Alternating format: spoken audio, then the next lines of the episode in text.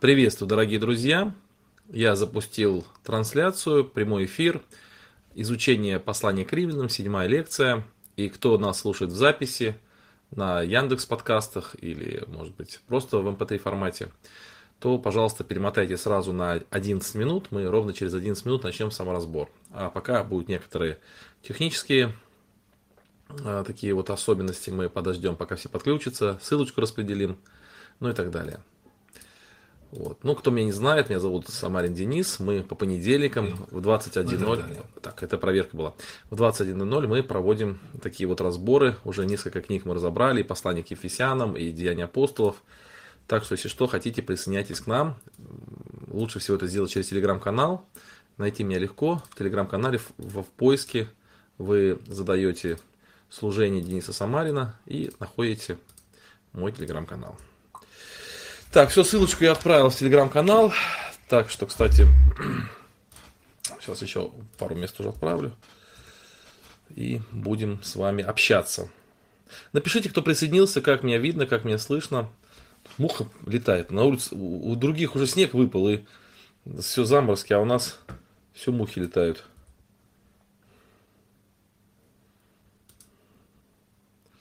И главное, ходят своими наглыми ножищами по камере. Загораживают. Смешно как. Так, ну хорошо. Так, давайте посмотрим ваши комментарии, если кто-то присоединился уже. Угу. Так, Александр пишет, Ростов-на-Дону приветствие, спасибо. Седа... Комары, да, ну тоже вот перепутали лето зимой. Как вот ее убрать, эту мухту, непонятно. А, буду махать сейчас перед камерой. Так, слышно и видно, хорошо. Спасибо, Андрей, спасибо пользователь с ником хлеб на закваске. Вот. Балакова, приветствие, Дмитрий, рада вас видеть.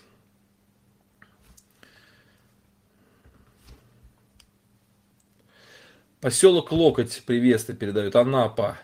Интересное название поселка, не слышал раньше. Спасибо за название. Э, привет. Валерий Донбасский передает привет. Спасибо. Баку присоединился. Мир всем, Украина, Кривой Рог. Слава Богу, что вы с нами. Как у вас обстоятельства, напишите. Молимся за вас постоянно. 17 градусов шахты. Да, вот такая вот теплынь. В, прошлый, в прошлом году, по-моему, в, этом, в это время уже снег выпал, а в этом году тепло. Лазаревская, Александр, рад видеть, брат Александр. Вверх, Вертхайм, Германия. Когда будет продолжение рассказа, ну вот прям бедствие какое-то. Но в любом случае я до конца года его должен дописать, потому что он публикуется в журнале, и там уже скоро закончится то, что уже было написано раньше, и потом в любом случае мне его надо дописывать. Но я, я хочу как книжку выпустить до конца года, поэтому ну, надо дописывать. Ну, точнее, до, до конца года дописать, а выпустить, наверное, не получится уже до конца года. Так, ну что, какие у вас еще интересные дела? Расскажите, какие у вас новости. У нас еще 8 минут до начала, в принципе, время есть. Бобруйск передает привет. Погребы. Деревня Погребы, Погребы или Погребы от братьев Валерия, Валера Алексея. Спасибо большое. А, Сергей, нет, э, спрашивает, слышал, над книгой работать, есть не секрет, как название. Вообще никаких секретов нет, это, это книга по посланию Якова, я работаю над ней уже много лет, причем первое издание уже было выпущено в таком очень коротком тираже, не коротком, маленьком тираже, но прошло время, я решил полностью переработать. Опять-таки до конца года, надеюсь, я ее закончу, второе, второе издание тоже выпущу, выпущу. Она будет называться «Как победить искушение. Уроки от, от апостола Якова» или «Как, как победить искушение» или, э, ну, я сейчас название не, не то, что не придумал, там, там мысль такая, что либо как победить искушение, либо как использовать, или как использовать искушение себе во благо, да, вот, наверное, так, как использовать искушение себе во благо, а, совет от апостола Иакова, так, что такое. Буденновск, Красноуфимск, Ленинградская, Новосибирск, большая аудитория, слава богу. Денис, рад видеть, Тольятти, очень хорошо. Саки, Крым, Ян, как твои детки, Ян? Если это, если это тот Ян, ну, я думаю, что это тот, над которым мы молились э, позавчера, да, позавчера, да. Новомосковск. Да, первую часть, да, но я ее переработал полностью. Там многое осталось, конечно, но переработал. Влад Богданов, мир вам спасибо большое. Германия, Билефельд, приветствие.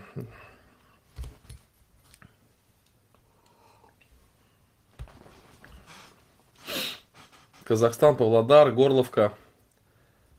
Слава богу, что деткам получше. Привет вашей семье большой. Украина, Днепропетровская область. Как у вас дела? Спрашивает Жора. Как настроение? А Света передает привет из Нидерландов. Ну, в принципе, все хорошо. А, вот. Просто устал. Я сегодня как бы ехал, получается, возвращался с поездки, с детского семинара, всю ночь в поезде, и каких-то два парня сели недалеко от нас, и всю, ну, до трех часов ночи, хотел сказать, всю ночь, до трех часов ночи там выпивали и шептались. Но шептались так громко, что я даже в наушниках включил белый шум, ну, такой, ш, такое шипение, да, чтобы уснуть. И все равно их, их шепот громко был слышен. Они только в три часа угуманились. Вот, и поэтому, в общем-то, я немножко не выспался, и так вот немножко голова побаливает. Массачусетс, приветствие, благословение Божьих на беседу. Спасибо большое. Яранск, Тимошевск, очень приятно. Хене, Хенефа, Лидия передает приветствие. Симферополь, очень красивый город Симферополь, кстати. Мне понравился. Так, друзья, ну что, осталось 6 минут. Здорово, здорово читать ваши приветы, но, может быть, вы поделитесь какими-то новостями, как у вас жизнь проходит, что новенького, какие у вас есть интересные, ну, как сказать, может быть, откровения, ну, в плане того, что что-то новое узнали, что-то новое прочитали, может, какую-нибудь книжку интересную начали читать. Пока у нас еще есть 5 минут, давайте об этом поговорим. Вот. Так.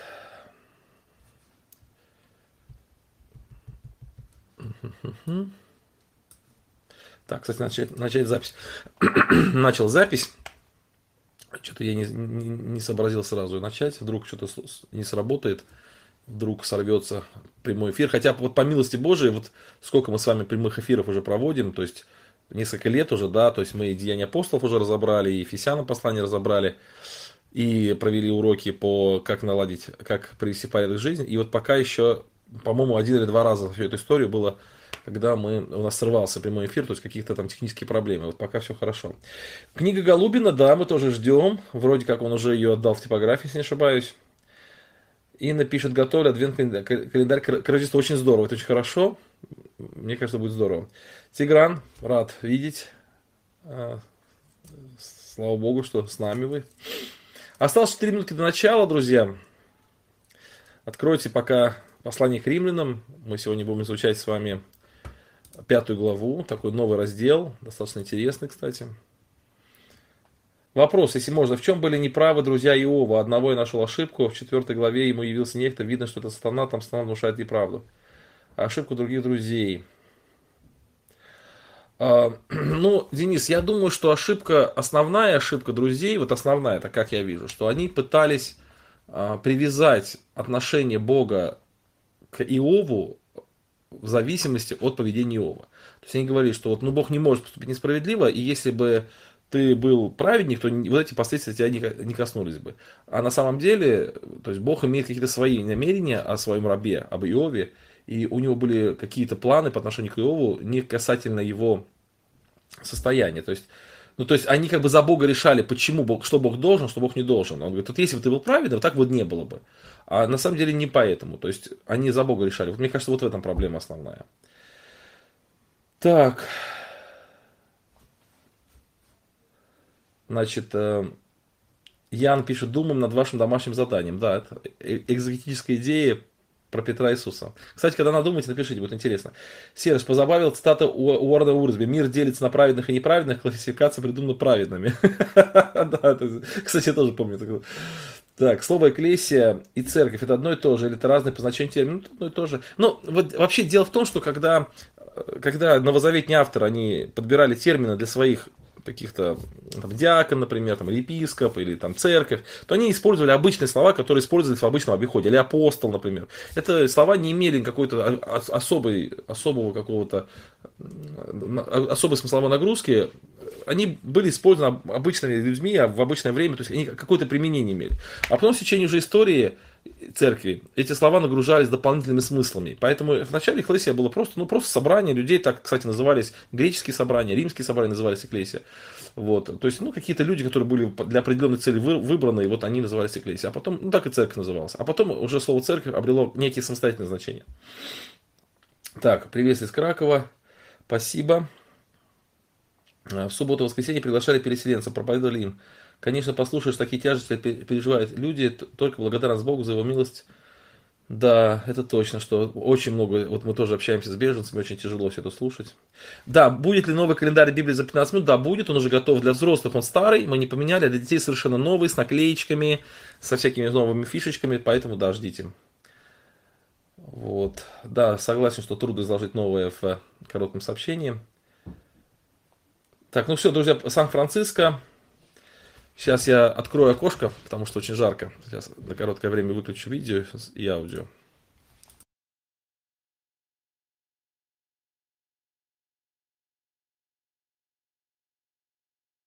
Так, я вернулся. Тут еще вопрос по друзей Иова, но сейчас уже нет времени отвечать, уже время начинать. Вот. Давайте мы с вами помолимся. Но прежде чем помолимся, друзья, напоминаю, что мы с вами изучаем послание к римлянам. Сегодня пятая глава. Хорошо, если у вас будет Библия под руками, чтобы это полезно прошло. И также э, у нас, конечно, будут слайды. Вот, но тем не менее лучше следить по тексту. Если есть вопросы, вы можете задавать вопросы в чате. Очень большая просьба ничего другого не писать, кроме того, что касается нашей темы, и если вдруг в нашем собрании появится человек, который в чате будет писать что-то неадекватное, просто на него не реагируйте. Вот просто не реагируйте, и он э, утишится сам собой. Время 21.00 по московскому времени. Вот, благодарю всех, кто пришел на наш эфир. Сейчас нас 86 человек. Вот, помолимся, чтобы Господь благословил нас. И начнем наш разбор. Любящий Господь, мы сердечно благодарим Тебя за Твою святую книгу Библию, которая является кладезем и бездной премудрости. Помоги нам внимательно отнестись к Слову Твоему, чтобы понять замысел Твой, чтобы нам извлечь полезные для нас уроки. Благослови нас, слава Тебе за все. Аминь.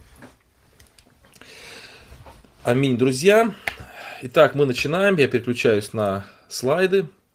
И я напомню, что в прошлый раз и прошлые разы мы с вами говорили о таком разделе, оп, так вот так, вот так вот раздел, который называется, сейчас я переключусь, немножко что повторить. Это раздел называется «Решение проблемы греха было дано Богом, верующим через веру в Иисуса Христа». Это большой раздел с 3 главы, с 21 стиха по конец 4 главы. А до этого апостол Павел посвятил достаточно много времени доказательству, казалось бы, очевидному, но на самом деле многие этому сопротивляются. Доказательство тому, что люди находятся под грехом, и люди нуждаются э, в каком-то пути оправдания. И этот путь оправдания – это вера в Иисуса Христа. И сегодня мы начинаем тоже большой очень раздел, он аж несколько глав занимает, ну, он занимает а, три главы. Это пятую, шестую, седьмую, пятую, шестую, седьмую, восьмую, четыре главы он занимает. Это глава, которая, этот раздел называется «Жизнь оправданного Богом». То есть человек, э, получивший оправдание по вере в Иисуса Христа, он вступает в новую часть своей жизни, это жизнь человека, оправданного верою. И что же это за жизнь? Э, что он встречает в этой жизни, какие у него благословения, какие сложности, что он должен делать, что он не должен делать. А, и так далее. Вот все это подробно описывается вот в этих трех главах. И, в принципе, эти три главы легко вот э, понять, если их именно вот в этом контексте и э, понимать. То есть вот именно что это описывается жизнь возрожденного человека. Хотя там есть седьмая глава, которая как бы возвращается к к состоянию невозрожденного человека, где описывается стремление людей религиозных, людей, ну, большинство, ну, большинство людей этого мира, которые стремятся к доброму, но они не могут этого доброго получить. Вот. Но это маленький такой а, экскурс обратно, но опять-таки все равно этот экскурс в 7 главе был сделан для того, чтобы опять-таки показать на таком контрасте, показать жизнь все-таки возрожденного человека. И сегодня мы приступим к этой теме, она займет у нас несколько разборов. Для того, чтобы, прежде чем мы приступим к этой теме, я хочу напомнить вам о пересказе главы. Помните, в начале наших разборов, когда мы только начали э, это послание к римлянам, я попытался сделать пересказ всего, всего послания. То есть очень э, лапидарно, очень так коротко э, показать связующую нить мысли апостола во всем послании. Ну и вот тут написано, что первые две главы апостол Павел доказывает, что иудеи и язычники не имеют никаких преимуществ перед Богом, Дальше. Каким же образом можно грешному человеку стать праведным? Павел отвечает, что при помощи закона это невозможно, но возможно при помощи праведности Божией, которая стала доступна благодаря жертве Иисуса Христа и принимается через веру. Яркий пример такой праведности Авраам. Он стал праведником не потому, что имел какие-то плотские преимущества, а благодаря своей вере. И в качестве подтверждения веры он получил знак обрезания. Авраам является отцом для всех именно верующих, неважно, язычники это или евреи. А что такое вера? Достаточно ли просто знать, что Бог есть, и назвать это знание верою? Павел показывает, что вера Авраама – это его доверие, явленное в послушании Богу, даже тогда, когда никакой надежды на исполнение обетования Божьего не было. Именно такая вера и сделала Авраама праведным. Если у нас будет такая вера, как у Авраама, и мы тоже станем праведными. И вот теперь как раз мы подходим к нашей части.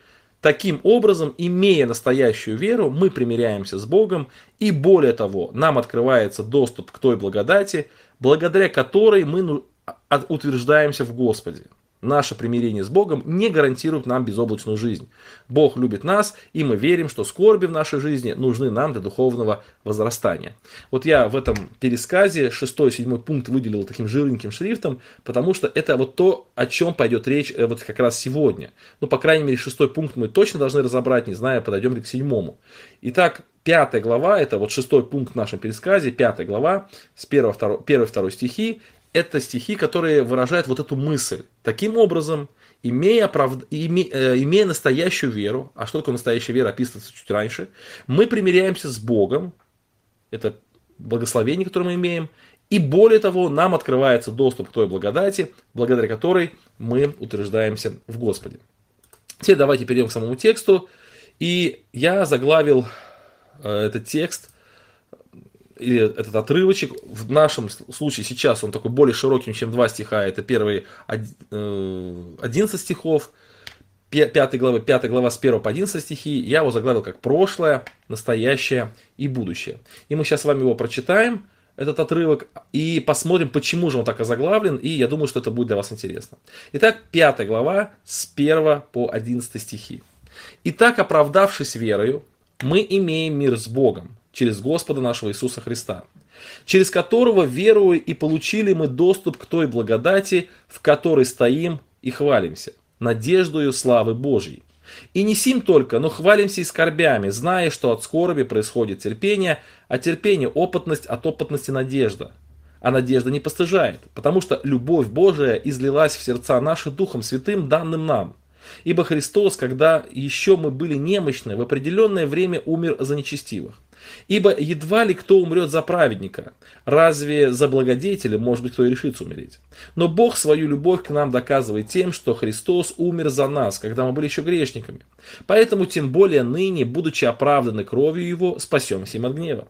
Ибо если мы, будучи врагами, примирились с Богом смертью Сына Его, то тем более примирившись спасемся жизнью Его и недовольны всего, но хвалимся и Богом через Господа нашего Иисуса Христа, посредством которого мы получили ныне примирение. Итак, друзья, почему же называется прошлое, настоящее и будущее? Потому что, вот обратите внимание, в первом стихе здесь идет речь о прошлом человека – ну, о прошлом каждого конкретного человека, возрожденного христианина. И так оправдавши, оправдавшись верою. То есть это некий акт прошлого. Когда-то, да, вот какое-то время назад мы оправдались верою. Это было. Дальше мы читаем о будущем. Это второй стих, вторая его половина, надежды славы Божией. То есть мы ожидаем славу Божию, которая откроется в будущем, которая э, явится вместе со Христом, эта слава, и мы войдем в эту славу, мы надеемся, вот этого будущее, это наше будущее. Но большая часть этого отрывка посвящена настоящему, что происходит в данный момент времени вместе, в нашей жизни. Здесь мы видим и скорби, и какие-то другие обстоятельства. Поэтому хотелось бы об этом сейчас, сейчас немножко подробнее поговорить, но очень приятно, что э, в, вот и в прошлом, и в настоящем, и в будущем мы здесь видим именно нашего Господа и Бога, который дает нам благодать во всех этих вопросах.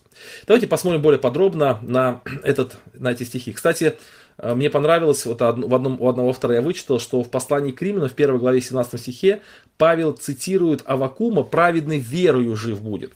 И в начале, получается, вот, вот автор, который вот я сейчас его э, цитирую, вот эту мысль, что он говорит, что первые главы он посвятил вопросу, что такое праведный и что такое верою. И мы об этом с вами говорили, что человек оправдывается, потому что нуждается в, это, нуждается в оправдании за своей греховности. Дальше Павел говорит о вере, то есть вера – это э, послушание Богу, да, явленное в делах. а теперь он говорит слово, о, жи, о слово «жить», что такое «жив». И это мне понравилось, что э, как бы получается структура послания к римлянам, оно э, хорошо накладывается на выражение из Авакума, которое Павел цитирует в начале. То есть праведной верой жизнь будет. Он говорит о праведности, он говорит о вере, и теперь он говорит о жизни. Очень, мне кажется, такое красивое, красивая э, такая формула, по которой можно разложить послание к римлянам. Праведность, вера и жизнь. Э, так, ваши комментарии. В чем разница между надеждой и упованием? Сейчас мы к этому дойдем. Давайте посмотрим на то, что, что же здесь написано. Итак, оправдавшись верою. Это, э, здесь речь идет о неком акте прошлого. Кстати, э, вот этот, вот интересно, вот кто, если у вас кого-то будет возможность купить книгу э, Риза, э, которую я часто использую при, при подготовке к этому разбору, но я и другие источники использую, но Риз очень мне нравится, вот он достаточно детально вникает в в греческие слова, которые, что, что они означают. Вот он здесь пишет о том, что вот слово «оправдавшись верою» – это слово, которое включает в себя, в себя некий процесс, который начинается с узнавания о Боге и заканчивается принятием Его воли в крещении. И это для меня очень важно, я немножко отвлекусь, потому что Э, есть такая проблема, и эту проблему мы несколько раз с вами поднимали, особенно в Деянии апостолов, когда говорили книгу Деяния апостолов, проблема именно в согласовании нашей практической жизни и Священного Писания, потому что в Священном Писании очень четко и конкретно показывается, что Дух Святой, ну, точнее как, э, есть масса примеров, которые показывают, что Дух Святой принимается или посылается человеку именно во время крещения, то есть встань там и омой грехи твои, крестившись, например, да, написано, это вообще покаяние, или точнее прощение грехов связывается с крещением, или получите да Святого Духа, то есть после крещения тоже, таких текстов очень много, и я видел разные попытки согласовать эти тексты, даже увидел попытку одного автора, нашего современника, который говорит о том, что в этих текстах не идет речь о водном крещении, то есть он пытается э, у, у, эту проблему решить тем, таким образом, чтобы вывести вот, э, вот эти тексты из этих текстов вывести, убрать водное крещение, и как будто там речь идет о каком-то духовном крещении. вот. Но на самом деле, там очевидно, во многих этих текстах очевидно идет речь о водном крещении, апостол Петр пишет, что крещение спасает, да, и так далее, и так далее. И возникает вопрос, ну мы-то знаем, что и на нашей практике мы видим, что человек покаялся, он еще не крестился, он получает Духа Святого, он получает прощение грехов, он становится, ну, возрожденным человеком, а крещение чуть позже совершается. И я в своей статье, называется «Спасатель крещения», показываю, что крещение и покаяние – это один и тот же процесс. То есть прощ... Человек начинает, покаялся, потом он изучает э, учение Христова, он соглашается с ним, как бы доверяется ему, и потом он крестится. И это один процесс, неделимый. Его нельзя разделить, это как бы одно целое. И вот э, Рис подтверждает вот эту точку зрения, мне очень понравилось, это прям такое, знаете, как елей на душу, что я не знал вот именно об этом слове, но он подтверждает, что вот оправдавшись веру, он там доказывает, достаточно подробно объясняет, что это тоже процесс. То есть процесс, когда человек сначала познакомился с Богом, потом принял его в слово, потом доверился его учению, потом согласился быть послушным ему. И это один растянутый во времени процесс, который начинается с покаяния, заканчивается крещением. И вот это и есть вера наша. То есть вера это не просто некое умозрительное заключение, об этом мы говорили в прошлый раз, не буду повторяться, но сам факт, что вера это именно процесс, процесс доверия нашей жизни к Богу. Этот процесс произошел в прошлом, и когда мы это получили, когда он, точнее, когда мы это совершилось в нашей жизни, когда мы оправдались, когда вот мы стали праведные или возрожденные, то теперь следствие вот этого поступка или следствие этого шага, или какой, какая перемена в нашей жизни осуществляется. Есть два последствия. Посмотрите, вот э, под э, литерой А и под литерой Б, то есть красными я выделил, чтобы вам было более ярко заметно. Первое, мы имеем мир с Богом. Мы имеем мир с Богом. То есть, когда человек покаялся, когда человек принял его волю, когда человек согласился стать его учеником, совершил крещение, когда вот этот процесс завершен, то что происходит? Он примиряется с Богом. И второе, он, ему открывается доступ к благодати. И я хотел бы немножко сейчас поговорить о втором, а потом вернуться к первому. Что такое благодать? А, так, сколько веков спасались без правильного крещения, Сергей? Ну, нисколько не спасались. Правильное крещение было всегда. То есть, правильное крещение, оно как бы всегда было. Ладно. Так, что за книга? Книга называется «Рис». Вот, да, вот это... Я потом фотографию вам пришлю. Так вот, друзья, через которого мы имеем мир с Богом, это первое следствие ново, новой жизни, когда человек обратился, у него появилась новая жизнь, и вот следствие этой новой жизни или свойство этой новой жизни, что он имеет мир с Богом. И об этом мы сейчас поговорим подробнее. А второе, он, человек после того, как он э, приобрел эту новую жизнь, жизнь оправданного человека, он получает доступ к благодати. И я представляю это себе так, что вот есть какой-то, знаете, амбар такой или какой-то огромный склад Божьей благодати, которая нам нужна, и теперь этому человеку открывается доступ к этой благодати. И вот эта благодать, она очень необходима нам постоянно. Потому что дальше он пишет, в которой мы стоим. То есть наше э, утверждение или то, что мы стоим, то, что мы не падаем, что мы не уходим от Господа, что мы э, можем с вами, э, как бы сказать, существовать как христиане, вот это обуславливается тем, что у нас есть доступ к благодати. И в этом плане очень важно понять, что такое благодать. Потому что в нашей среде распространены такие достаточно упрощенные определения слова благодать. Ну, есть известный детский стишок, что такое благодать, это там просто так дать. Да? Я не помню там сам стих, но смысл такой, что благодать это какой-то некий незаслуженный Божий дар нам. Но это очень упрощенная формулировка, потому что что же Бог нам дает? Вот незаслуженный дар нам. Ну, допустим, я там утром встал и незаслуженно солнышко светит. Благодать ли это? Да, очевидно, это благодать Божия. Или, например, допустим, то, что я дышу, там, или то, что я двигаюсь, или у меня есть семья, или то, что у нас есть там церковь, дом, там, и так далее, и так далее. Все это незаслуженные дары, я этого не заслужил. Это все милость Божия. И все это теоретически, конечно, можно назвать благодатью Божией. Это некий незаслуженный заслуженный нами дар. Но ведь Библия говорит о неком большем даре, и благодать наверняка, ну не то, что наверняка, а очевидно, что она подразумевает нечто большее, чем просто некие дары, которые Бог передает нам. И вот мне нравится, что очень многие богословы, ну прям достаточно большое количество и словари, они определяют слово благодать э, как, не, как силу то есть благодать это сила Божия, это его часть, это его часть его, его существа, что ли, и, и, это часть его силы, которая посылается Богом верующему и которая наполняет верующего силою и делает его способным жить богоугодной жизнью. Итак, благодать – это сила, посылаемая Богом верующему, которая наполняет верующего силой и делает его способным жить богоугодной жизнью. То есть, когда мы уверовали, мы получили доступ вот к этой силе, которая нас преображает, и делает нас способными противостать греху, делает нас способными устоять в вере, делает нас способными быть служителями Нового Завета. Апостол Павел так и пишет, что мы сделали способными быть служителями Нового Завета, или Бог нам дает эту способность через благодать свою. Он так конкретно и пишет. Поэтому благодать это именно вот сила. Почему мы нуждаемся в Божьей благодати? Почему мы нуждаемся в ней постоянно? Потому что как только доступ к благодати мы потеряем, в этот самый момент мы потеряем способность стоять в Господе. Мы не сможем быть верующими, ну, полноценными, мы не сможем противостать греху, потому что благодать это как электричество, которое питает э, вот наш, э, наш организм. Вот как вот, э, например, если электричество пропало в розетке или там розетка выдернулась, то э, ни одной секунды больше не работает пылесос, он сразу прекращает работать. То есть пока электричество питает какой-то прибор, он работает, как только перестает, он перестает работать. Вот так и Божья благодать. Как только мы доступ к благодати теряем, вот в этот самый момент мы теряем способность быть верующими. И вот эта благодать наполняет нас силой. И поэтому мы, ну, как бы сказать, очень переживаем, чтобы быть с Господом всегда рядом, потому что Он источник благодати. И это большая тема, можно об этом говорить, что, например, допустим, Бог смиренному дает благодать. Почему очень важно в нашей жизни смирение? Почему нельзя быть гордым? Почему мы должны этому сопротивляться?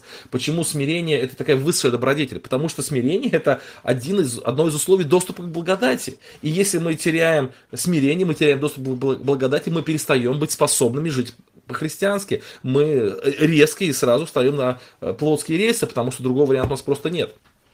Поэтому вот э, благословение человека, живущего новой жизнью, то, что он имеет доступ к благодати. Немножко отвлекусь на ваши комментарии. Так. Угу. Благодать это значит даром. Да, да, я согласен, но вот э, давайте больше углубим. Так, Иоанновы крести... ученики крестились в его учении, ученики Христа в учении Христа. Так.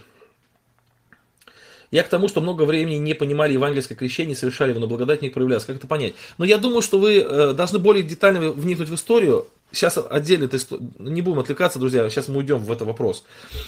Э, так, благодати растет вера, умножается любовь, терпение. Если этого нет, то получается благодати нет. Да, то есть если у нас не хватает, то есть вы понимаете, когда вот вы пишете, например, нет веры, там не умножается любовь, нет терпения, то мы, у нас есть два пути, два способа, как бы сказать, решения этой проблемы. Первый способ это человеческие усилия. Я буду более терпеливым, я буду более, э, там, ну, оказывать больше любовь. Я прочитаю книж, книжки по, по философии, психологии и буду больше и больше таким терпеливым и больше толерантным к людям, больше любви оказывать. Это такой плотской способ, который, ну, дает очень слабые результаты. Второй способ, я понимаю, что все это я обрету через более близкое общение с Богом. Я начинаю вникать в священное писание больше, я начинаю проверять свои, свою жизнь, очищать себя, да, для того, чтобы э, вот, быть более смиренным человеком. Я э, начинаю быть э, пересматривать свое общее отношение к людям и так далее, и так далее, чтобы быть более смиренным, и тогда я, Божья благодать начинает во мне больше действовать, и я начинаю э, приносить те плоды. То есть вот два пути, они разные пути. Путь такого самосовершенствования и путь приближение к Богу. То есть наша жизнь это путь приближения к Богу, чтобы Его благодать приносила нужные плоды в нашей жизни. Вот примерно так. Итак, друзья, поэтому уверовавший человек, он получает доступ к благодати. И благодать это сила, которая посылается Богом верующим. Теперь давайте вернемся к вопросу о... А, э, вернемся к вопросу о мире с Богом. И так, оправдавшись верою, мы имеем мир с Богом. Я здесь хотел бы тоже коротко остановиться на этом вопросе, потому что не совсем некоторые христиане понимают этот вопрос верно. В чем дело? Дело в том, что вот Бог, вот еще раз, задай вопрос, в чем проявляется не мир с Богом? То есть, когда Бог не мир с нами. Вот мы обрели мир с Богом. То есть уверовавший обрел с Богом мир. А вот не уверовавший, что у него, какие отношения с Богом? Ну, очевидно, как бы вражда с Богом, да? Или Бог враг человеку. Вот мы мир с Богом имеем, а Бог с нами мир имеет. А вот вне возрожденном состоянии. И вот здесь нужно разобраться, потому что Бог на самом-то деле, Он любит человека еще до того, как он уверовал. То есть там дальше будет написано, что Бог свою любовь доказывает нам тем, что Христос умер за нас, когда мы были еще грешниками. То есть Бог-то любит нас вне зависимости от того, как мы любим Его или нет. Поэтому э, когда мы говорим, что мы обрели мир с Богом, то Бог с нами-то никогда и не враждовал. То есть он нас, э, его любовь к нам всегда была безмерной, всегда была очень высокой. И еще раз скажу, что его любовь, она доказывается тем, что он Иисуса Христа, своего Сына, дал, когда мы его никто об этом не просил, и даже отвергали его жертву. Поэтому тогда нужно разобраться, а что же подразумевается под выражением, что мы имеем мир с Богом. Мы имеем мир с Богом. И здесь, чтобы понять, надо вернуться к, к сад, Эдемскому саду, когда Адам и Ева согрешили. Вот что произошло в этот момент? Они потеряли связь с Богом, и Господь их выгоняет из рая, так вот говорят, выгнал из рая, да, Господь их, или удалил их из рая. Казалось бы, вот в этом и есть вражда, то есть он же их выгнал, то есть он мог бы их оставить, наверное, он на них обиделся или все как-то. Но мы должны понимать, что ни в коем случае нет. Он продолжал их любить, он продолжал о них заботиться, он даже о Каине заботится, чтобы Каина не убили, он печать определенную ему оставляет, чтобы никто его не убил. То есть Бог продолжает максимально заботиться о людях, даже после того, как они э, согрешили. То есть вражда в данном случае случае это не какая-то личная вражда. Здесь больше подразумевается, что человек оказался вне Божьей воли, что ли, вне Божьего пути. Оказался на тех путях, где, которые Бог не планировал о нем. То есть он оказался там, где ему тяжело и сложно. Как Павел, как Павел услышал такие слова, или Савл услышал слова. Трудно тебе идти против вражда. То есть они оказались там, где разорвав отношения с Богом, они оказались там, где им стало сложно жить, то есть вне Божьего пути. В этом плане у них нет мира с Богом, то есть нет соединения с Богом, нет принятия Божьего пути, нет вот этого э, понимания того, что они находятся в рамках Божьего присутствия. То есть они же ушли, ну как бы они э, не стали способными жить в раю, потому что они онтологически разорвались с Богом. Так вот, когда мы примиряемся с Богом, когда мы уверовали, когда мы приняли Христа как личного Спасителя, вот в этот момент мы входим опять в покой Христа, то есть вот это в Едемский сад. То есть мы опять находимся под полностью э, подчинением Бога. И вот у меня есть такая проповедь, называется «В чем христианин может быть уверен на 100%?». То есть христианин может быть уверен на 100% в трех вещах. Первая вещь – это то, что в его жизни нет случайностей. То есть э, в жизни христианина не может быть случайности. Он опять вошел вот в это в Божье присутствие, он опять вошел в Божью волю, и таким образом Бог его окружает, окружает, и теперь пути Божьи это его пути. И любые со- события в жизни человека это теперь не случайны. Они не являются э, последствием каких-то... Э, вот, ну, когда, вот, например, э, Адам оказался вне рая, то там были там сложности, там и волчцы, и терни произошла земля, и так далее, и так далее. А в раю этого не было. И вот после уверования человек находится вот в, в Божьем присутствии, где все что, все, что его окружает, это то, что Бог запланировал о, о нем во благо. Это первое. Второе, христианин 100% может быть уверен от об, э, в том, что он защищен от сатанинских сил. То есть сатана не имеет власти над христианином. То есть он не может на, ним, на него влиять. То есть Бог не допускает, Бог э, ограждает его. И если сатана что-то и делает, то это только по допущению Бога, потому что Бог так как-то запланировал. То есть как-то Бог использует в каких-то своих целях это. И третье, человек может быть 100% уверен, что пока он с Богом, он защищен от вечной смерти, то есть он на суд не приходит. Он абсолютно 100% знает, что его будущность, она будет с Богом. И вот это и есть мир с Богом. То есть, как я понимаю, что мир с Богом, это значит, что а согласие с Богом. То есть, опять человек вошел в полное а, подчинение Богу или полное его опекунство, что ли. Бог опекает его, и человек тебе живет. Да, он может согрешать, а, он может ошибаться, оступать, но тогда вот входит вот в та аналогия применима, когда мы говорили о, о ученике и учителе. Помните, вот если ученик находится в школе, то его ошибки, его как и даже плохое поведение или еще что-то, оно не как сказать, не, выключ... ну, не делает его не учеником. То есть он все равно остается в рамках уч... Уч... учебного процесса, и хороший преподаватель даже вот эти негативные стороны использует во благо ученика, потому что вот эти негативные стороны, они дают преподавателю возможность э, скорректировать процесс обучения. Вот. А если человек вне школы находится, то там все что угодно может произойти. Так вот и человек, который обратился к, ну, к Богу, он покаялся, приобрел веру и вот это оправдание, вот он входит в состояние, когда когда он опять вот в этом Эдемском саду. И да, Эдемский сад немножко другой, конечно, уже там не такой идеальный, как был, но тем не менее, вот теперь он окружен Богом со всех сторон. И пока он из этого состояния не выйдет, он может быть абсолютно спокоен. И вот я даже выписал одну цитату, мне понравилось. Мир с Богом – это спокойное, со, спокойное состояние души, уверенным в своем спасении через Христа. И таким образом ничего не боящийся и удовлетворенный своей земной участью, какой бы она ни была. Еще раз. Это спокойное состояние души, уверенность в своем спасении во Христе, вот именно во Христе, потому что вышел из Христа, потерял спасение, э, перестал процесс спасения совершаться, уверен в своем спасении через Христа. И таким образом ничего не боящийся и удовлетворенный своей земной участью, какой бы она ни была потому что она окружена Богом. Вот это и есть мир с Богом. То есть не то, чтобы Бог перестал, он был зол на человека, а теперь он перестал злиться на человека. Он никогда не злился на человека, он всегда его любил. Его любовь всегда была э, бесконечна к человеку. А вот э, разделение с человеком не позволяло человеку пользоваться благами Бога, потому что он был далеко от него. А вот мир с Богом – это опять соединение с Богом. Я немножко говорю, что после поездки чуть устал, голова болит. Может быть, не совсем ярко и четко это отразил, но надеюсь, вы поняли мысль. Которая для меня она прям очень важная. Э, вот фраза, смотрите, Бог гордым противится, противление это не вражда. Вот мы переносим противиться, вот опять-таки, вот, вот попытайтесь немножко перестроить свое мышление с таких человеческих отношений на Божьи. Бог не может, э, ну как сказать, никакого зла делать человеку. Он всегда к нему только по отношению к добру настроен, потому что, ну, такая суть у него, да. Поэтому противиться в каком плане, что, ну, э, то есть человек, выходя из власти Бога, он находится в состоянии, где ему трудно. Вот такая мысль, да. Вот. Так, ну хорошо, идем дальше. Итак, когда человек оправдывается верой, это его прошлое событие, он приобретает два таких важных. Он обретает мир с Богом через Иисуса Христа, то есть во Христе мы обретаем мир с Богом.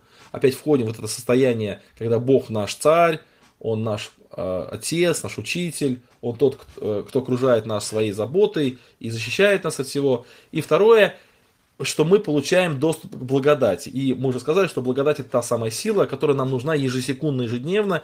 И этот доступ, он постоянно открыт, человеку верующему, и мы можем а, черпать у Бога вот эту силу для того, чтобы нам жить. И, кстати, вот седьмая глава, которая будет говорить о состоянии невозрожденного человека, который изо всех сил старается быть добрым, но у него ничего не получается, потому что он раб греха. Так вот, а, восьмая глава будет говорить о том, что человек, который похож на человека из седьмой главы, потому что у него тоже есть борьба, но в восьмой главе он имеет возможность побеждать, у него есть способность одолевать искушения и грехи, потому что у него есть доступ к благодати, о которой вот мы сейчас говорим. Итак, вот этот доступ к благодати, благодати, он к чему приводит? Он приводит к тому, что мы стоим этой благодатью, то есть мы твердо стоим, да, вот мы не падаем, вот этот благодать нам дает, буковка А, вот здесь вот она. И второе, и второе, что э, дает нам эта благодать, мы хвалимся. Вот слово хвалимся, кстати, вот если вы посмотрите на греческий язык, то здесь э, там достаточно такое слово, там, тщеславимся, гордимся, то есть э, никакого здесь нет такого, ну, какого-то смысла другого, чем вот именно хвалимся. То есть в данном случае вот Павел использует такое простое греческое слово, которое очевидно переводится как именно гордимся этим. То есть мы очень это ценим. И нам, нас немножко может быть спут, э, нас немножко может ввести в это в заблуждение, потому что слово хвалимся или слово гордимся в русском языке, оно такую резко отрицательную коннотацию имеет. Но на самом деле это слово означает то, чем человек что человек ценит очень сильно. То есть хвалится то, что человеку приносит большую радость, то, что ему душу греет. Вот когда, например, там дети, это, родители хвалят своими детьми, например, там, или э, человек хвалит своей машиной, там, или еще чем-нибудь, то э, он показывает те ценности, которые у него есть. Вот человек, мы пришли там, какой-то человек дома, он говорит, вот посмотри, как у меня золотая монета есть, там, или еще что-нибудь, или вот у нас новый ремонт, там, или посмотри, какая у меня жена красивая, там, или еще что-нибудь. То есть человек показывает вот через похвальбу свои ценности. И грех-то похвальбы не в самой похвальбе, а в том, что эти ценности сами по себе очень какие-то временные, земные и недостойные. Поэтому мы хвалимся там деньгами или хвалимся какими-то благами или способностями. И вот, то есть у нас предмет похвальбы очень недостойный. Но если мы хвалимся Богом, то это предмет похвальбы достойный. То есть мы таким образом как бы ценим, вот, э, мы говорим, а вот у нас Бог есть, вот там ты машины хвалишь, а, нас, а, а мы Господом хвалимся. То есть мы на Богу повалим. Поэтому вот слово похвальба или хвалимся или гордимся не должно вас смущать, потому что хвалимся это вот, ну, как раз слово, показывающее ценности человека, показывающее его, э, то, что для него очень дорого. То, что он предъявляет другим и самому себе, э, как высшую ценность своей жизни. Вот. И, кстати, в слове хвалимся, в слове хвалимся, есть еще такое, ну, такой значит, оттеночек, это оттеночек верности или оттеночек преданности, особой преданности, потому что то, что нам особо ценно, то мы и, тем и дорожим, то э, мы защищаем, то мы и лелеем. Например, у человека если золото для него важно, и вдруг случается пожар, да, то он будет золото спасать в первую очередь. То есть человек спасает самое ценное. Так вот, слово хвалится, это то, что от, открывает нашу ну, как бы нашу как бы верность. Вот если мы хвалимся как раз вот Богом, то значит Бог для нас самый ценный, и э, мы его больше всего хранить-то будем в нашей жизни, и э, ради него готовы будем на все. Итак, что, чем же хвалится э, верующий христианин? Чем хвалится? Что для него ценно? Что для него является такой ну, таким, знаете, радостью, когда вот у него трудности, переживания, а он этим утешается, да, вот что для него является да, вот, кстати, вот э, Владимир пишет, хвалиться можно машины, там, приобретением, а хвалиться можно благодатью. То есть, вот как бы, да, вот, то есть, еще раз скажу, что важно не само слово, а предмет похвальбы. Вот хвалиться Господом нормально, а хвалиться машиной греховно, потому что это предмет э, похвальбы не очень достойный. Итак, он пишет о том, что мы хвалимся тремя вещами. Или мы ценим три вещи, мы радуемся трем вещам. Первое – это надеждою славы Божьей надежду, слава Божию. Это выражение, его очень просто понять. То есть, когда Господь придет на эту землю в своей славе, то мы будем вместе с Ним. И вот именно это наполняет наше сердце радостью, наше сердце наполняет таки, такой гордостью, да, что мы будем с Господом, ну, в хорошем смысле гордостью, да, я уже объяснил.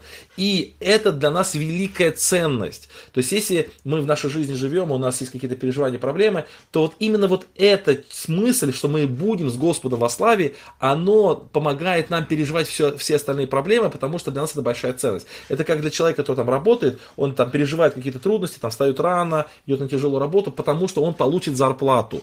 И вот он получая зарплату, вот эта ценность для него, она покрывает все трудности его работы. Вот так и мы понимаем, что мы будем с Господом, но я не хочу провести аналогию, что это зарплата, нет, другая аналогия. Но сам факт, что мы будем с Господом, вот это для нас ценность, она позволяет нам иметь силу жить дальше. То есть мы вот этим живем. И об этом пишут и другие апостолы. Например, Петр пишет, да, поскорбевший теперь немножко, да, то есть э, об этом радуйтесь, поскорбевший теперь немножко, если нужно от различных искушений. А о чем об этом? И он чуть выше пишет, да, вот о том, что мы имеем спасение, хранящееся на небесах для нас. То есть, когда Господь явится, вот мы это иметь будем. И вот об этом радуйтесь, поскорбевши теперь немножко, если нужно, от различных искушений. Поэтому вот э, это будущее, это будущее, э, твердая надежда славы Божией, слава, открывшей, откр, которая откроется в Боге, которая нам принадлежит, вот это то, что, чем мы хвалимся, то, что нам дорого и что мы должны ценить. Итак, через Господа, через Христа мы получаем веру, доступ к той благодати. И вот эта благодать, она позволяет нам стоять сейчас, и она позволяет нам ценить то, что мы будем с Богом в вечности. Тоже по благодати же мы будем с Ним там в вечности, да? Но мы этим хвалимся. А второе, чем мы хвалимся, и не всем только, но хвалимся и скорбями.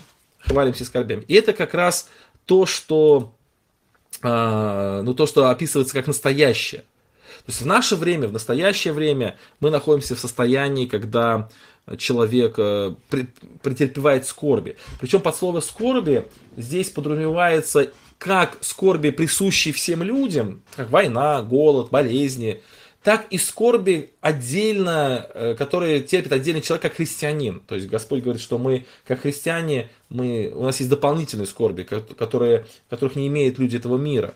Вот, например, скорби от того, что мы там гонимы, например, или за верность Христу мы терпим какие-то лишения, например, финансовые. То есть, потому что мы, если бы мы не были верующие, мы, например, бы наработали на какой-то работе, которая давала бы нам большие прибыли, но так как мы христиане, то э, принципы Божии не позволяют нам работать на этой работе, и мы там, допустим, э, работаем на какой-то менее оплачиваемой работе. Это тоже определенной скорби. И это слово, кстати, в греческом, оно еще переводится как давление. То есть, вот давление, то есть, когда человек все время находится под такой прессингом, вот, чтобы сорваться, чтобы не стать христианином, чтобы его, у него эта вера выдавилась вот, обстоятельствами жизни.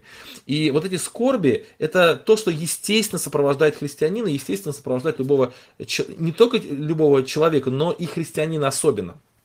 Я еще раз скажу, друзья, что скорби как бы делятся на две части. Это общие для всех скорби и скорби дополнительные именно хри- как христианину, потому что он э, верен Христу. И вот интересно, что апостол Павел, он скорби выносит в разряд того, что для человека являет, определяет цен, что, для, что для человека является ценностью. Радость христианина, вот тут, если посмотрите, вот э, с, ну, как бы с краю есть такое выражение, радость христианина не ограничивается будущим, она охватывает также и настоящее. То есть мы радуемся не только тому, что у нас будет слава Божия, да, откроется, но мы радуемся настоящему, мы хвалимся настоящим. И простирается эта радость даже на то, что, как считается, противоположно самой радости. Истин, э, причина, так, так, так.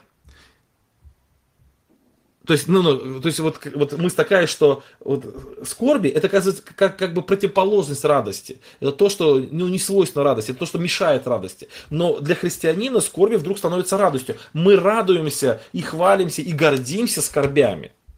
Так, переключусь посмотреть на ваши, на ваши комментарии, но пока комментариев нет. Вот и как же это можно делать? Почему же мы можем радоваться скорбям и каким образом происходит вот эта метаморфоза, когда скорби, которые мы, казалось бы, должны, которые, которые, казалось бы, должны мешать нашей радости, вдруг они становятся радостью. Эта тема, она на самом деле в некоторых посланиях проходит. Очень ярко она проходит в послании Иакова, где написано «С великой радостью принимайте, братья мои, когда впадаете в различные искушения, и там он пишет, почему? Потому что зная, что это искушение, мы э, идем по пути совершенства. Ну, я так коротко обобщаю мысль Иакова.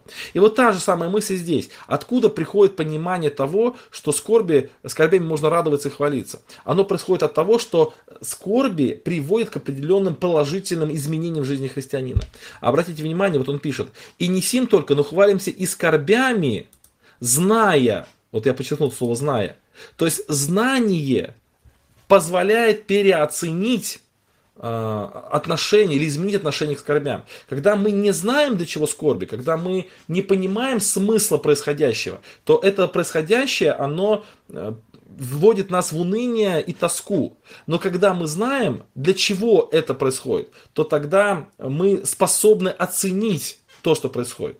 И вот он пишет «знай». Поэтому, друзья, очень важно все-таки углубляться в познание разных вещей, чтобы вот это знание, которое мы приобретаем, оно позволяло нам правильно оценивать а, ту или иную ситуацию. И что же это за знание? Это знание, что скорбь, вот это давление, вот эти обстоятельства, трудные обстоятельства, они являются некими такими шажками к тому, чтобы э, человек стал лучше, чтобы человек был ближе к Богу, чтобы у него более твердая была убежд... как сказать, уверенность в, или точнее уверенность, а более твердым была его э, вера, так скажем. Да. Кстати, у Висбора есть такая песня такая, что э, где он, сра... это, он пишет, что не путай конец и кончину, я сейчас слова быстренько не вспомню, там такие как раз слова, что а, кручина твоя не причина, а только ступень для тебя. По этим истертым ступеням, а, по болю, там, болям, там, разлукам, скорбям, идем, сохранив нетерпение, и, ну и так далее. То есть, вот Висбор, ну, был такой банд в, свое, в советское время, Юрий Висбор, мне очень нравится он, и он, он как раз пишет, что вот, э, так, точнее, поет, что э, вот кручина твоя не причина, а только ступень для тебя. И вот и в послании Иакова, и в послании э, римлянам Павла мы видим, что он показывает эти ступеньки, что зная, что от скорби происходит терпение, от терпения опытность, от опытности надежда. Вот. И я еще хотел бы обратить внимание вот на это слово «зная», потому что это слово «зная», оно, как бы я уже сказал, что оно дает нам ключик к изменению отношений. Вот, ну, знаете, еще раз, допустим, представьте себе, что я вот вчера проповедовал по поводу вот вдовы Сарепты Сидонской. И вот она пришла, вот она там собирает дрова, это вдовица, вдовица из Сарепты Сидонской, и к ней подходит какой-то мужчина, которого она не знает. И только этот мужчина такие, такие вещи говорит, да, вот, иди принеси мне воды, там, иди дай мне поесть. А она говорит, у меня нет ничего, я сейчас умру, там, если вот последний приготовлю, мы сидим с сыном, умрем. Ничего страшного, дай мне. И вот она как бы, э, ну, она не знает, что вот то, что этот человек пришел, это для нее великое благословение. И возможно, вот, ну, может быть, не она, но если вот на нас перенести вот этот разговор, то, возможно быть, мы злились бы там, или как-то серчали на нее там, на этого человека, или, может быть, как-то оправдывались, или еще что-то, или внутри себя осуждали его. Но если бы мы заранее знали, что этот человек прокормит нас много-много лет и спасет жизнь нашему сыну, когда, тот, когда у этого сына будут большие проблемы, то мы бы по-другому совершенно относились к этому человеку. То есть знание меняет отношения. Вот это очень важно. Когда мы не знаем, то мы относимся одним образом. Когда мы знаем, мы относимся другим образом. Но тут возникает вопрос. Но мы же не знаем, э, что вот именно вот эти обстоятельства, они к чему приведут. То есть Бог же от нас скрывает вот это знание. Так вот, о каком знании здесь идет речь? А здесь идет речь о том, что Бог благ по отношению к нам. То есть мы не знаем конкретные обстоятельства к чему приведут, но мы знаем в принципе, что Божье присутствие в нашей жизни, оно не позволит каким-либо обстоятельствам нам навредить. И, и тут мы возвращаемся к этой первой мысли, о которой мы говорили, что мы имеем мир с Богом. То есть, когда у нас есть мир с Богом, то Бог по отношению к нам постоянно благ. То есть, Он не его, его действия по отношению к нам, они всегда хороши. И вот это знание наполняет нас уверенностью, что в каких бы обстоятельствах мы жизни не оказались, мы всегда э, приобретаем только благо. И к этой мысли апостол Павел вернется еще в 8 главе, когда он скажет, что мы знаем, что любящим Бога все содействует ко благу. Поэтому мы, может быть, не знать, не знать о конкретных обстоятельствах, почему, например, сейчас заболели, почему какие-то трудности возникли, почему с работой проблемы. Но мы знаем, что Бог благ. Вот я, кстати, люблю такое выражение, что э, ибо вы вкусили, что благ Господь. То есть не как благ Господь. Вот слово как это оценочное такое слово. То есть мы э, вкусили, как благ Господь. То есть мы можем оценить, вот он так благ и так благ. Вот это благо так проявилось или так проявилось. А что благ? Это мы не оцениваем Госп... Господни поступки, а декларируем его принципиальную благость. Декларируем, что он благ в принципе, и поэтому, зная это, мы хвалимся даже скорбями, потому что мы знаем, что и скорби, в том числе, они приносят определенные блага в нашей жизни. Поэтому мы их ценим. Ой, ваши комментарии. Так. Э, словосочетание хвалиться скорбями, перед кем и как хвалиться, можно ли подробнее? Ну, Роман, я уже мне кажется, подробно объяснил, не знаю, стоит ли еще подробнее, то есть оценивать, то есть хвалиться и перед самим собой, и перед другими людьми. То есть этот, вот твоя цель. Вот, Роман, вот я к вам в гости приеду, скажу, ну, Роман, ну как вы живете? Расскажите, скажите, что у вас в жизни хорошего? Вы скажете, ну, слава богу, мы дом построили новый. Ну, слава богу, у меня там сын родился. Слава богу, вот я прям, я очень ценю, что вот у меня, знаете, вот, например, там, я не знаю, дочка там закончила музыкальную школу, там, вот это. Вот этим мы хвалимся, то есть мы что-то ценим. Это все здорово, замечательно. Но здесь показывается о какой-то высшей похвальбе. То есть то, что для нас очень дорого, а для нас очень дорого, это надежда, открыв, открывающаяся в, в славе, которой Бог, Бог придет когда, и наша текущая жизнь, в том числе даже скорби, это то, что мы ценим, что нам, что нам доставляет радость и удовольствие, потому что мы знаем, что это Божий путь в нашей жизни. А, вот. Так, Дмитрий пишет. Благодаря Христу все причины вражды между нашими душами Богом устранены. Да, это хорошая мысль. Так, идем дальше, друзья. Э, итак, возвращаюсь сюда. Так, так, так. Ой, простите. Что-то у меня тут уме... как-то испортилось все. Вот, настроилось.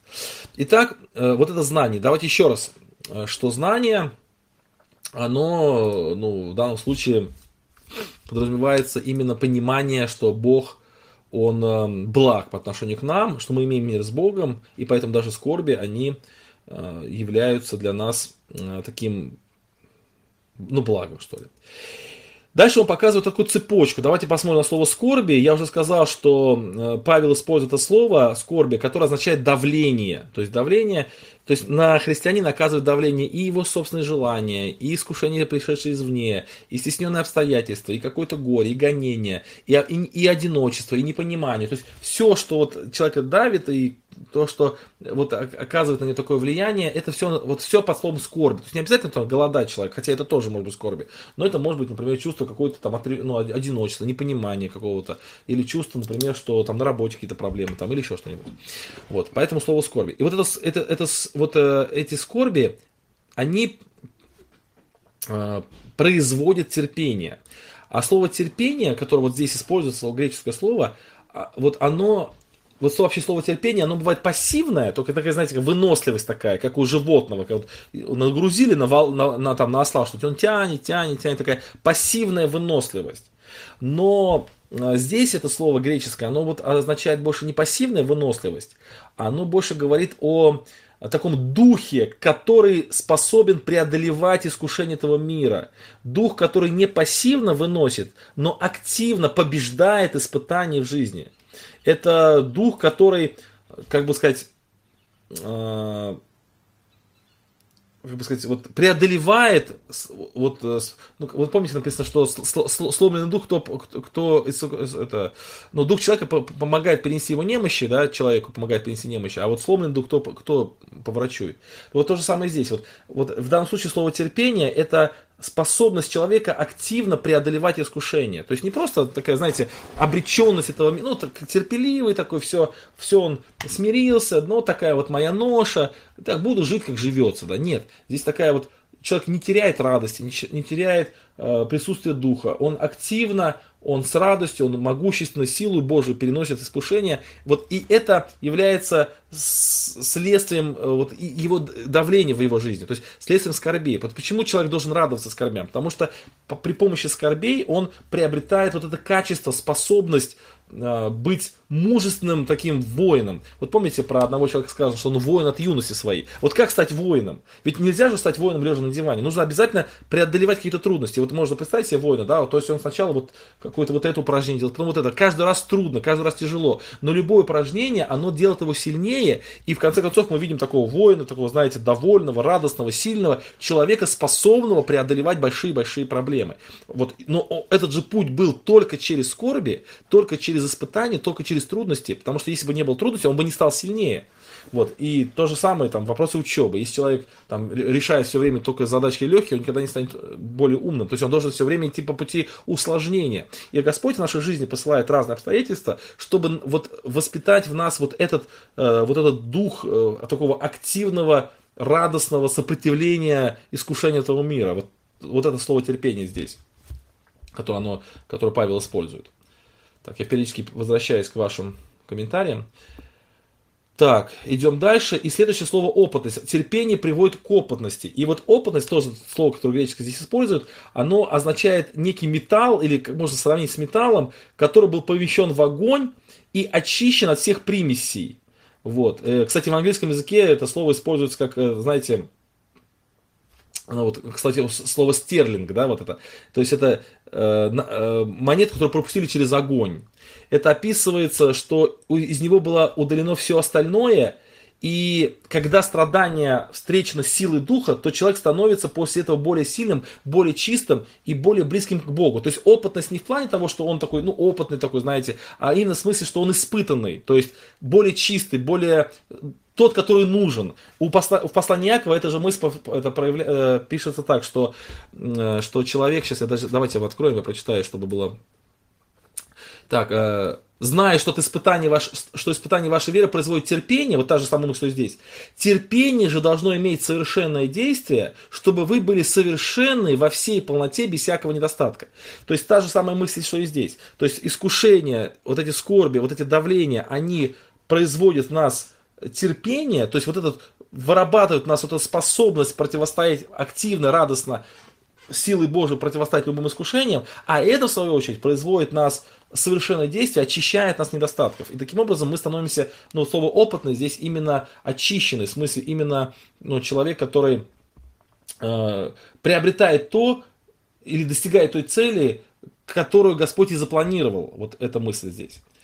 Ну и от опытности надежда, то есть уже понимая, что мы идем по пути вот этого совершенства, не Господь нас по пути этого совершенства ведет, вот э, эта надежда нас и как бы окрыляет, да, то есть мы и от этого и понимаем, что раз Бог нас ведет по этому пути, то есть скорби допускает для того, чтобы мы были более совершенны, да, вот как Яков пишет, как Петр пишет, о, как Павел пишет, то мы, вот это и является нашей надеждой на то, что когда слава Божия откроется, то мы будем с ним в Боге. То есть вот здесь стрелочка, да, надежда и надежда суда. И дальше следующая мысль, пятое, стих, стих очень важный, очень важный, пятый, шестой, седьмой, восьмой стихи. Эти стихи важны, потому что э, они открывают любовь Божию, что вот это все происходит по любви Бога к нам. А надежда не постыжает, потому что любовь Божия излила сердца наши Духом Святым, данным нам. Ибо Христос, когда мы были еще немощны, в определенное время умер за нечестивых, ибо едва кто, едва кто умрет за праведника. Да? Но Бог свою любовь к нам доказывает тем, что Христос умер. То есть э, вот апостол Павел, он много стихов, смотрите, с 5 по, э, по 10 стихи, он прям активно, очень сильно а, вот внушает эту мысль, что Бог нас любит. Для чего? Потому что когда в реальной жизни приходит скорби, не когда вот мы перед экраном компьютера сидим сейчас и говорим, да, вот скорби, от скорби происходит терпение, терпение опытность, от опытности надежда, все здорово, мы будем радоваться искушениям в нашей жизни, как Яков пишет и как Павел пишет. Но когда реальная скорбь придет, вот тогда э, вот наша плоть, она начнет говорить, да Бог тебя оставил, на самом деле ты просто Господа огорчил своими грехами, вот ты сейчас скорбишь, потому что ты вчера плохо поступил. И вот эти искушения навалятся, навалятся, навалятся, и мы будем молить, Господи, удали от нас эти скорби, прости, что мы такие плохие, вот, пожалуйста, пусть эти скорби не будут. И вот это никакой радости не будет. Мы не сможем пройти вот эти искушения, испытания, не сможем пройти их так, как Господь запланировал. Почему? Потому что мы засомневаемся в то, что это от любящей Божьей руки происходит. И поэтому апостол Павел достаточно много времени как бы убеждает, что Бог нас очень любит. Он нас возлюбил тогда, когда мы еще были грешниками. Он нас продолжает любить сейчас. Дальше он пишет, смотрите, 10 стих. «Ибо если мы были врагами, и то примирились с Богом, то уж тем более сегодня, когда мы примирились с Богом, но тем более мы спасаемся жизнью Его. То есть это жизнь Бога э, в нашей жизни, вот эти проявления Божьей воли в нашей жизни, это все для нашего спасения. То есть, если когда мы были врагами, Бог вел нас по пути спасения и привел нас к тому, чтобы мы обратились к Нему, то уж тем более сейчас Он спасает нас. И да, эти скорби, они э, тоже к этому след, следуют. Поэтому, друзья, Павел уделяет внимание тому, чтобы еще раз утвердить нас в том, что Господь нас любит. Так, ваши комментарии. А, так, Дмитрий пишет, а если внутри нет радости, то искусственно радоваться. Ну а как искусственно радоваться? Искусственно радоваться не получится. Вот, мы, это, это будет какая-то не настоящая. Ну, в смысле, это, даже не, это, это можно внешне только проявить радость э, искусственно, а внутри все равно не получится, оно будет уныние. Если нет радости, я думаю, что нужно вот вникать в эти идеи, в эти вот эти истина. Вот я помню, когда у меня дочка заболела очень сильно, я вот помню сидел на, вот, э, на лавочке вот после больницы, когда вот мне поставили диагноз, и, ну, такой страшный диагноз, что глухота, то есть полностью слух пропал, никогда не восстановится. И вот я помню, сижу, и, э, ну, она уже переболела менингитом, то есть до этого еще были тоже сложные времена, и вот, и вот как раз вот пришли эти искушения, что это Бог тебя оставил, все, ты не, уже не нужен. Вот эти мысли, мысли, мысли. И вот, конечно, никакой радости нет. И вот откуда радость взялась? Когда ты начинаешь исследовать Писание, когда ты начинаешь читать, что Бог тебя любит, что все, что Бог совершает в твоей жизни, это во благо. Вот как ты вот начинаешь вот, вот все-таки вот, вот вставать вот на это основание. Вот я помню это состояние свое, что ты вот только вот на это основание встал, вот как бы вот укрепился на этом основании и все такая радость обу, это об, обуяла, да, такое вот такое торжество в духе, как это вот спокойствие пришло. Но это очень, не очень долго длится, буквально через какое-то время, там, буквально через несколько минут. Опять захлестывать, захлестывать эти эмоции. Вот они с этого основания тебя сталкивают в эту бездну сомнения, в бездну того, что сомнений в Боге, сомнения вот в Евангелии, сомнения в любви Божией. Ты опять там барахтаешься, барахтаешься, все, там уныние, потом опять как-то выкарабкиваешься вот на эти твердые основания Божьей любви в твоей жизни, и опять тебе хорошо. Вот да, муха, смотрите, прям на камеру села, какая это наглая. Вот. Да, сомнения, как друзья Йова, это хорошая мысль, да. Поэтому вот, э, вот, поэтому вам нужно просто, ну, как бы укрепляться, что ли, вот, вот в этих истинах о Божьей любви. Э, Галя пишет, опытность в плане профессионализм, профессиональный христианин. Ну вот, можно согласиться, но вот опять-таки, вот слово профессионализм означает соответственный кто, кто такой профессионал? Это человек, который соответствует своему как бы предназначению, да, профессиональный врач, то есть он хороший врач, или профессиональный, например, там, я не знаю, слесарь, то есть он умеет чинить что-то или ремонтировать что-нибудь. Так вот, профессиональный христианин, это не тот, который э, много прожил, и теперь он знает, как реагировать на какие-то ситуации, нет, это человек, соответствующий своей цели, то есть быть близким к Богу. То есть профессиональный христианин вот в этом плане, опытный христианин вот в этом плане, это человек, достигающий своей цели, то есть достигающий ну, близкого, от, ну, как бы сказать, подобия Богу, что ли, или близкого от соединения с Богом. Вот это слово опытность, оно в этом плане здесь используется.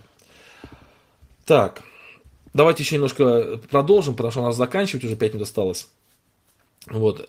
Итак, мы, мы оправдавшись верою то есть в прошлом, да, был такой процесс, мы оправдались верою, мы имеем мир с Богом, сейчас мы имеем мир с Богом, то есть мы вошли вот это Божье присутствие, да, вернулись под Божье покровительство. Второе, мы имеем доступ к благодати, которая нам нужна ежесекундно, ежедневно, ежечасно для того, чтобы нам жить. Вот. Мы в этой благодати стоим, да, вот как раз то, о чем я говорю, и это, в этой благодати мы способны хвалиться. Хвалиться чем? Во-первых, будущим, то есть нам, нам, нам открыто очень светлое, прекрасное будущее во славе Божией. Во-вторых, мы, э, мы можем хвалиться настоящим, хотя настоящее исполнено скорбей, исполнено трудностей, исполнено давления, но эти настоящие мы тоже можем хвалиться, потому что эти скорби, они нам во благо, то есть они Богом усмотрены для нашего совершенствования, и они не являются против, противоречием с Божьей любовью по отношению к нам, то есть Бог любит нас, и тем не менее допускает в нашей жизни трудные обстоятельства для того, чтобы нас совершенствовать. Это не противоречивые концепции. И третье, мы хвалимся Богом. И вот этот вопрос немножко более такой непонятный, более сложный. Давайте попытаемся его коротко разобрать. Вот. А, и недовольны этого, но хвалимся Богом через Господа нашего Иисуса Христа, посредством которого мы получили ныне примирение. Что значит хвалимся Богом? То есть, как бы, вот, а чем же до этого мы хвалились, да? Какая мысль здесь особая, какая мысль здесь Павел, какую мысль Павел хочет отметить? Ну, первое, тут как бы на, на две части я бы разделил этот ответ. Первое, что вот мы хвалимся, мы хвалимся с вами не просто, да что такое муха, вот прям, прям специально на камеру лезет. Тут удивительное какое-то создание. Вот. А, смотрите, друзья, что вот мы имеем мир с Богом, да, вот мир с Богом. Мы имеем доступ к благодати. Это все качество Бога или его проявление, мир с Богом, доступ к благодати. А здесь говорит, что мы имеем и самым Бог, и Бог тоже нам доступен. То есть не просто удалена вражда, но отношения переведены на качественно новый уровень. Вот когда я готовился к, этой, к этому разбору, мне пришла в голову такая аналогия с, с Давидом и его сыном Авесоломом. Когда Авесолом ну, совершил преступление, против Давида, там, ну, в смысле, убил там сына, его, да, своего брата, и он был изгнан из, от лица Давида, да, был изгнан от лица Давида. И потом через какое-то время Давид говорит, хорошо, пусть он вернется, то есть я как бы его прощаю, но мое лицо пусть он не видит. И Авесолом жил там в каком-то доме, он, смотрите, что он получается, он мир, мир с отцом получил, получил мир с отцом, да. Второе, он получил доступ к благодати, то есть он питался э, от дворца царского, он пользовался всеми благами царского сына, у него были деньги, там, скороходы, блага и так далее, так далее, но он не видел лица Давида, то есть Давид не хотел с ним видеться, и это, ну, вот, это, это было плохо. Вот когда написано, что мы недовольны вот этим хвалимся, не только благами от Бога, но и самим Богом хвалимся, находимся. То есть здесь вот эта аналогия, что мы не только приобретаем от Бога и мир, да, все, Бог говорит, хорошо, хорошо, я вас прощаю, больше с вами не враждую, вы как бы в моем попечении, да. Второе, да, у вас есть надежда и все-все-все, но здесь идет больше, что Бог становится нам и как бы настолько близок, что мы хвалимся им самим, именно общением с ним, ростом с ним, дружбой с ним. Вот, то есть Бог становится для нас вот, ну, такой вот, э, таким настолько близким. Как у Авесолома, да, в конце концов он с Давидом, вот Давид его принял пред лицо свое опять. Вот. И вторая мысль, что вот здесь я записал, что мы хвалимся не собой, не своим происхождением, а Богом. Ликуем о том, каков есть Бог и что Он делал в истории. И этот вид похвалы прославляет Его. И вот давайте немножко, вот, чтобы эту мысль понять, э, немножко надо погрузиться в историю. То есть, когда мы говорим об иудеях, а здесь все-таки об иудеях тоже сказано, потому что и в предыдущих главах к иудеям было обращено, то вот иудеи, они могли э, попасть вот под это искушение, под которое мы можем попасть. То есть вот народ израильский, да, вот Бог избрал народ израильский, Он вел народ израильский, Он освобождал его от, от рабства в Египте, Он э, совершал чудеса, и образовал, и народ израильский становится великим народом, то в какой-то момент времени, в какой-то момент времени у израильтян возникло искушение гордиться своей израиль, израильским происхождением, что они вот, они вот Израиль, а не Богом, который обеспечил все это. И вот э, тут тоже важно понимать, что с одной стороны мы радуемся тому, что у нас есть благо от Бога, но с другой стороны мы должны понимать, что сам Бог является высшей ценностью в нашей жизни, не только его благо. И с одной стороны, и Господь нам эту милость проявляет, что Он становится нам близок, не только прощает нас, не только наделяет нас какими-то благословениями и открывает доступ к благодати, но и самого себя дает. Как помните, э, Моисей сказал, да, вот если ты не пойдешь, ты не выходи с нами, вот как бы Господь с нами идет.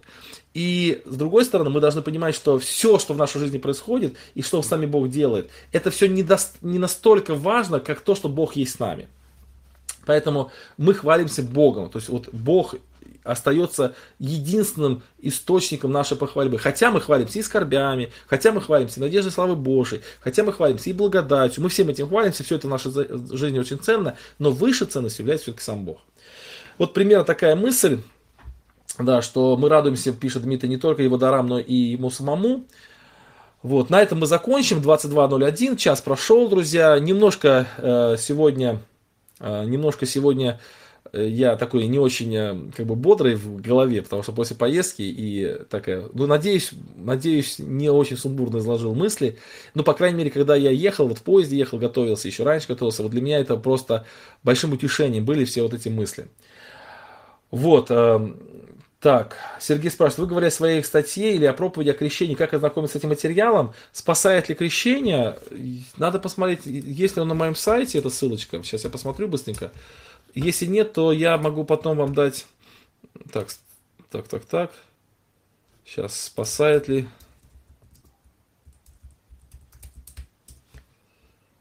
Крещение. На, наверное, на моем сайте нет этой статьи. Да, нет. Но я могу вам выслать. Напишите мне в личку, я вам вышлю эту статью. Вот. А хотя, может быть, сейчас я сюда пришлю ссылочку. Она у меня есть в Яндекс, на Яндекс Диске.